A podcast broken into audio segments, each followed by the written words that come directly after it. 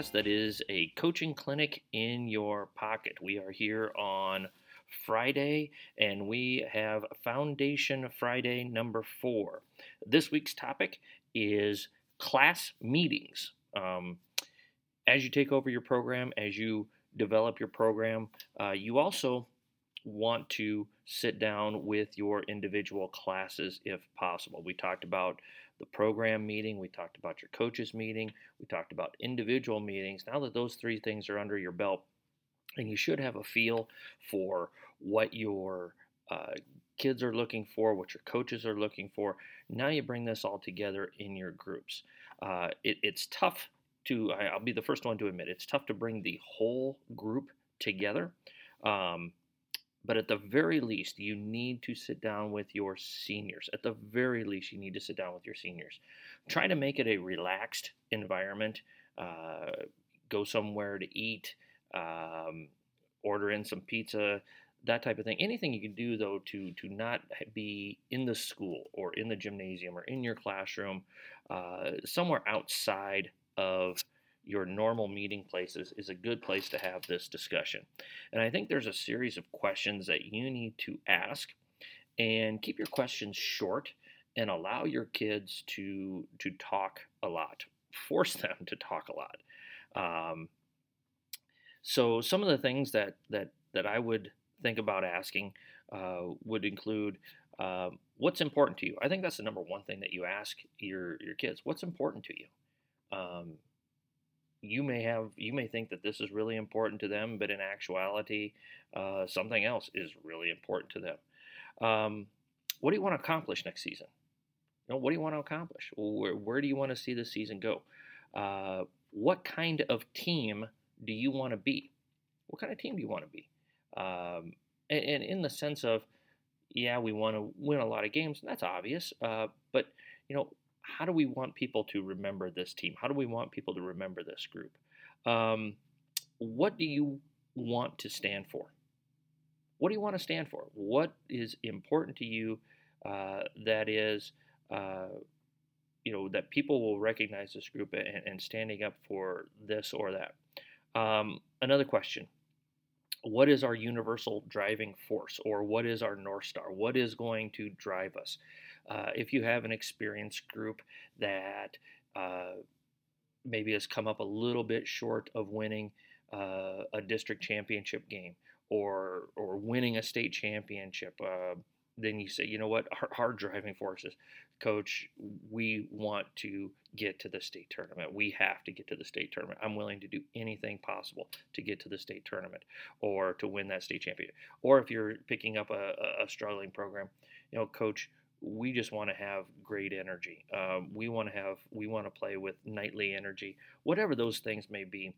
Find something that is going to be a universal driving force. Um, I'm putting this uh, meeting in, you know, late in the school year, probably mid to late May, uh, as you meet with your classes, as you kind of culminate this stuff going into June and July and your off season uh, as a group. Um, I think it's important that you ask your players, uh, what do we need to work on in the off season to play as well as we can and to develop the skills we need to develop. You know, you kind of put some of that onus on them. What do you guys think we need to work on? Uh, what are the two, three, four skills that we uh, need to develop in the off season as a group, as a team, that will put us in the best situation that we can. I think it's really important that you come up with a way uh, where you emphasize the importance of the three main things that you do as a high school team your open gyms, your team camps, and your weightlifting. Uh, we had a points program um, the one thing I would add to it is uh, the weightlifting aspect of it in, in the in the equation. Uh, we gave four points for being at open gym. We gave three points for winning a team competition in open gym. We gave two points for winning a shooting competition in the gym in open gym, and we gave one point for winning a free throw competition in open gym. I think I would give uh, four points uh, for every time that we're in the weight room as well. And add that up, and we kept track of it, and the kids would have to sign in. We kept a chart with everything, and we put it in the corner of the gym, and we made a big deal out of it. We handed out T-shirts. We made a trophy for the individual winner.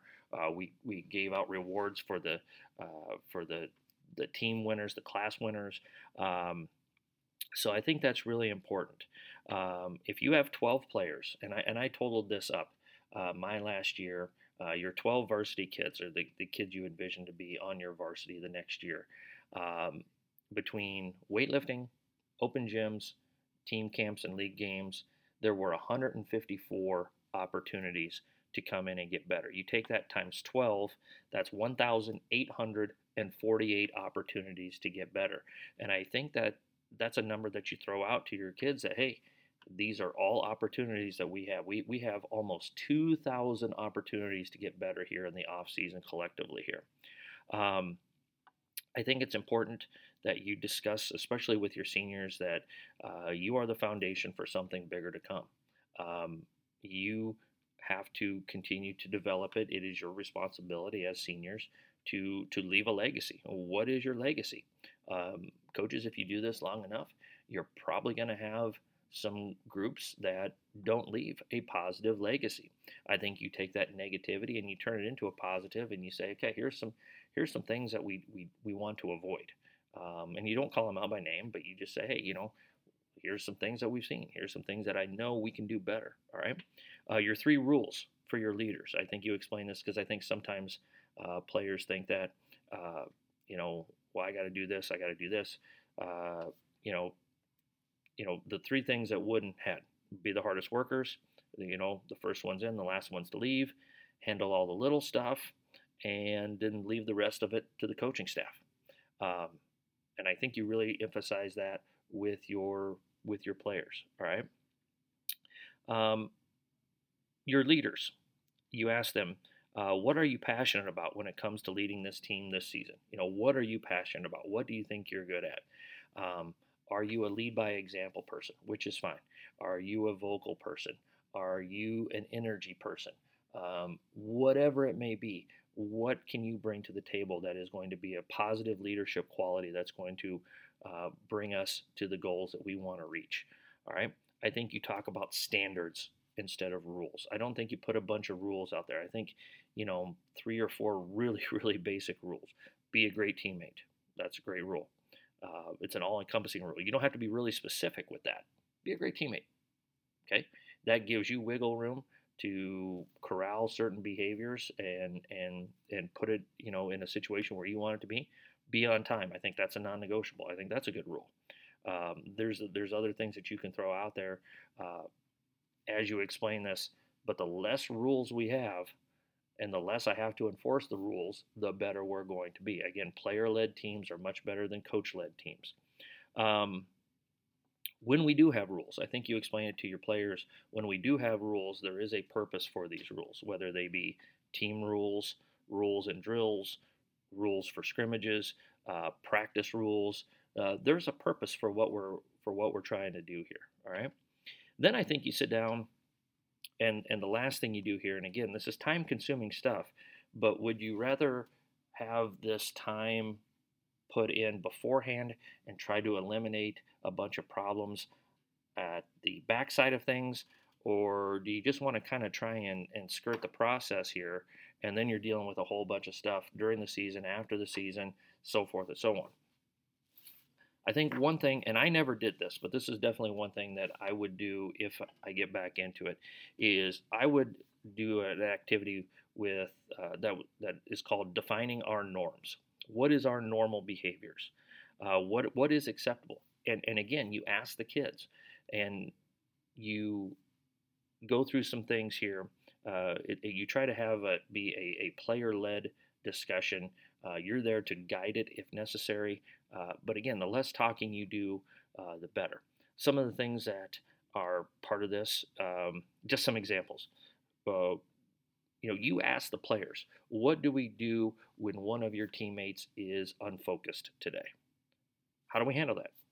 What is the definition of unfocused? Um, what do we see as a player who is unfocused? All right.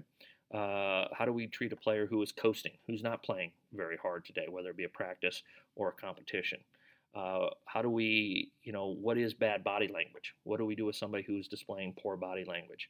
Um, and you put it in their hands. All of these things that I've gone through here today, uh, some other things that you might want to go through here uh, with the norms. A player who feels superior to everybody else, uh, somebody who's being undisciplined, whether it be on the court um, or off the court with their maybe their social life or their academics. Um, players who are not coachable at certain moments.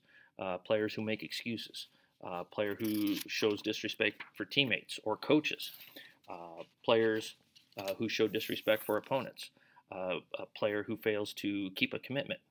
Um, all of these things, everything that I've gone through here, the last 10 minutes or so, you need to turn this over to the players as much as you can. You've done your research. You've talked to the team as a whole. You've talked with your coaches as a group.